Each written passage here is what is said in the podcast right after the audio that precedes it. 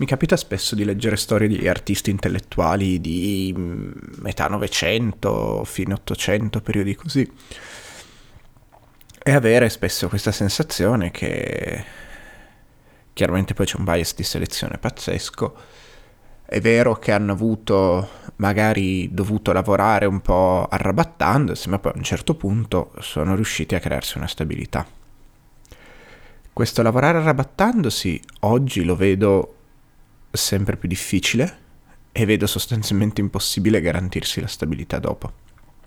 Ma al di là di quello, il pensiero, cioè, sicuramente quella è gran parte del pensiero, nel senso che oggi non c'è la possibilità che quello che leggevo, ma credo averne già parlato, di qualcuno che raccontava la Berlino di fine anni 90. Cioè non c'è la possibilità oggi di campare facendo un part-time per potersi dedicare un part-time poco qualificato o un part-time anche, come dire, per un lavoro qualificato, per avere poi la possibilità di eh, fare attività culturale a fianco. Ho, ho una cara amica che dipinge, che, prova, che sta provando a vivere di quello, fa un part-time a scuola e ci sono mesi in cui non ci sta dentro con le spese. Convive, quindi la cosa si, si risolve un po' così, però eh, non, è, non è sostenibile. Il problema non è tanto di per sé che non lo sia, cioè sì, per me il problema è che non lo sia, ma possiamo accettare che non lo sia. Il problema è che a fianco a questo continuiamo a mantenere un mito del progresso. Continuiamo a mantenere una narrazione che ma no, ma sì, ma va molto meglio di prima. Ma no, ma sì, ma guarda che ci sono enormi possibilità adesso che non c'erano prima. Eh, io purtroppo queste possibilità non riesco a vederle. Poi magari sarà un limite mio. Però la, mm, pensavo l'altro giorno che la Costituzione garantisce l'accesso al più alto grado degli studi ai meritevoli, sì, ma dopo quel più alto grado di studi? Io dopo un dottorato dove vado? In università non mi stabilizzano, la pubblica amministrazione non mi prende, l'industria nemmeno perché non faccio cultura, non faccio tecnica e mi spiace. Quindi il parassa- cioè il, i corpi intermedi sono morti, non ci sono più le fondazioni dei partiti, dei, dei sindacati, eccetera, cioè ci sono ma sono molto deboli. Dove, dove sono le speranze di fare cultura oggi? Dov'è, dov'è la possibilità di dire, boh, magari sì, prendo una casa un po' meno bella, un po' più in periferia, faccio un lavoro che non c'entra con quello che ho studiato, e anche qui poi gli stessa retorica del medio del merito si concentrano poi sullo spreco della formazione. Vabbè, cominciate a farmi fare qualcosa per quello che ho studiato, per quello che ho deciso di studiare, magari non per quello che ho sbagliato a studiare prima. E, e, e poi? Cioè, dov'è oggi la possibilità di fare appunto un part-time di, di 20-25 ore a settimana e aver tempo di dedicarsi ad altro? E soprattutto questo altro poi dove gira? qual è la prospettiva che hai di crearci una carriera sopra? Hai l'enorme bolla speculativa dell'arte contemporanea, bene, ma hai qualche, qualche scrittore che riesce a vendere un numero di copie decenti per farsi garantire dei buoni anticipi dalla casa editrice e campare di quello? Pochissimi. Giornalisti giovani non ce ne sono praticamente più. I partiti sono diventati inaccessibili. Su, su una base di produzione culturale, dico, poi no, chiaramente sono accessibili in altri modi, ma... Quindi? Che cosa... Quale... come dire... Ma la, diamo per, persi la, per persa la mia generazione. A chi è più giovane cosa proponiamo? Gli diciamo di non provare a far cultura, di togliersi dalla testa di vivere di cultura e di provare a far cultura di accettare di essere ingranaggi in un sistema di capitale in cui il loro unico scopo sarà quello di estrarre valore per far diventare altri più ricchi. E che sta storia del progresso è una cazzata, l'unica cosa che si può fare è di dirgli che se sono abbastanza bravi potranno mettere nella merda tutti gli altri e vivere del dominio dell'uomo sull'uomo. Il mio problema oggi è questo, essenzialmente. Con la generazione dei miei genitori e pezzi di piccola borghesia arricchita che non ammette di esserlo. Tra l'altro anche quello è un tema enorme, nel senso io sono piccolo borghese? È una domanda seria, perché io non, non lo so da un punto di vista economico, lo so da un punto di vista culturale.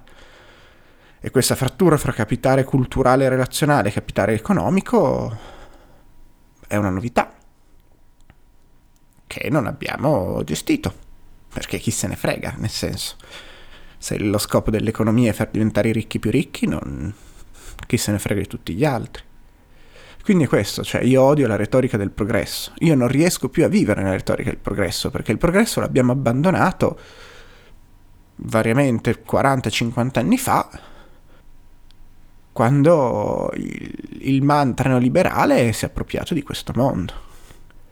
E a questo punto io vi prego, non ditemi buon anno, non auguratemi un buon anno. Buono secondo cosa?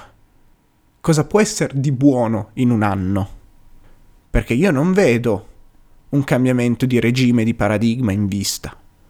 Può essere tutt'al più un anno migliore, un anno che faccia un po' meno schifo, un anno che ci porti qualche piccola soddisfazione, qualche sacca di resistenza, qualche apparente realizzazione. Ma un buon anno io non lo vedo in vista. E io ho sofferto tantissimo quest'anno, e sono tanti anni in realtà che io comincio a odiare le feste. Poi capisco che per certa gente la cesura, il gioco delle parti di Natale di Capodanno serva. A me urta. Perché mi stai proponendo un tempo eccezionale in cui far finta che va tutto bene, in cui far finta che siamo tutti buoni per poi il giorno dopo dimenticartene. Per poi il giorno dopo ritornare dentro quegli schemi di dominio dell'uomo sull'uomo, di estrazione di valore, di aumento delle disuguaglianze sociali senza problematizzarle, senza farne una critica, dicendomi che ma no, questi sono discorsi pesanti tutte le volte che, che cerco di parlarne, dicendomi che non riesce a non credere che, che la competizione insita nel, nell'istinto umano e nemmeno dei simulacri competizione potranno mai fermare l'istinto degli uomini a dominare uno sull'altro e a creare una società basata sulle disuguaglianze e sul vincismo. Io non so che dirvi, cioè a me di avere tutta questa questo dicembre fatto di tanti buoni sentimenti e poi un gennaio dove si torna tutto come era prima, dove i buoni sentimenti vengono stracizzati, non raccontati, o se raccontati sempre messi a sistema in un sistema che, che, che di fatto quei buoni sentimenti li vanifica, io non so cosa farmene. Cioè io vorrei smetterla con tutta questa retorica del Natale, del nuovo anno, dei cambiamenti, delle belle cose, del volersi bene, eh, della generosità, eccetera, perché non è quello, cioè è, è, è, un palliativo. Poi per carità va bene, prendiamoci due settimane, ma è, è pane, è pane circo. È il eh, concedere un momento di, di simulacro di possibilità a persone a cui quelle possibilità sono state tolte. Io vorrei però le possibilità, non il loro simulacro. Io vorrei però un mondo dove si possa sopravvivere senza farsi problemi, dove si possa sbagliare studi e non patirne. Ho, ho sempre più l'impressione, parlando con tanti coetanei, che i, il primo giro di università, i primi 3-4 anni ti servono a capire chi sei e dopo puoi scegliere cosa studiare e fare nella vita non è una roba comunissima, però vedo sempre più persone che magari finiti i primi tre o i primi cinque anni si riscrivono una cosa diversa e cercano di...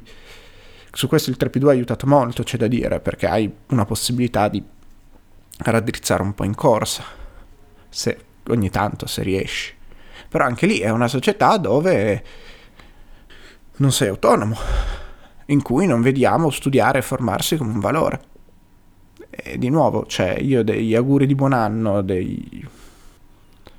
della gioia del Natale me ne faccio poco, se il giorno dopo torniamo nel... nella mancanza di, di prospettive e nella cappa di mancanza di alternative che ci hanno regalato Margaret Thatcher e Ronald Reagan 40 anni fa. Stiamo tutti malissimo, stiamo tutti malissimo, siamo troppo stanchi e probabilmente stiamo troppo male per rendercene conto e per riuscire a costruire qualcosa su questo nostro star male, dargli una forma, trasformarlo in spinta propulsiva. E io non me la sento di negarlo per un mese all'anno, perché sto male anche quel mese.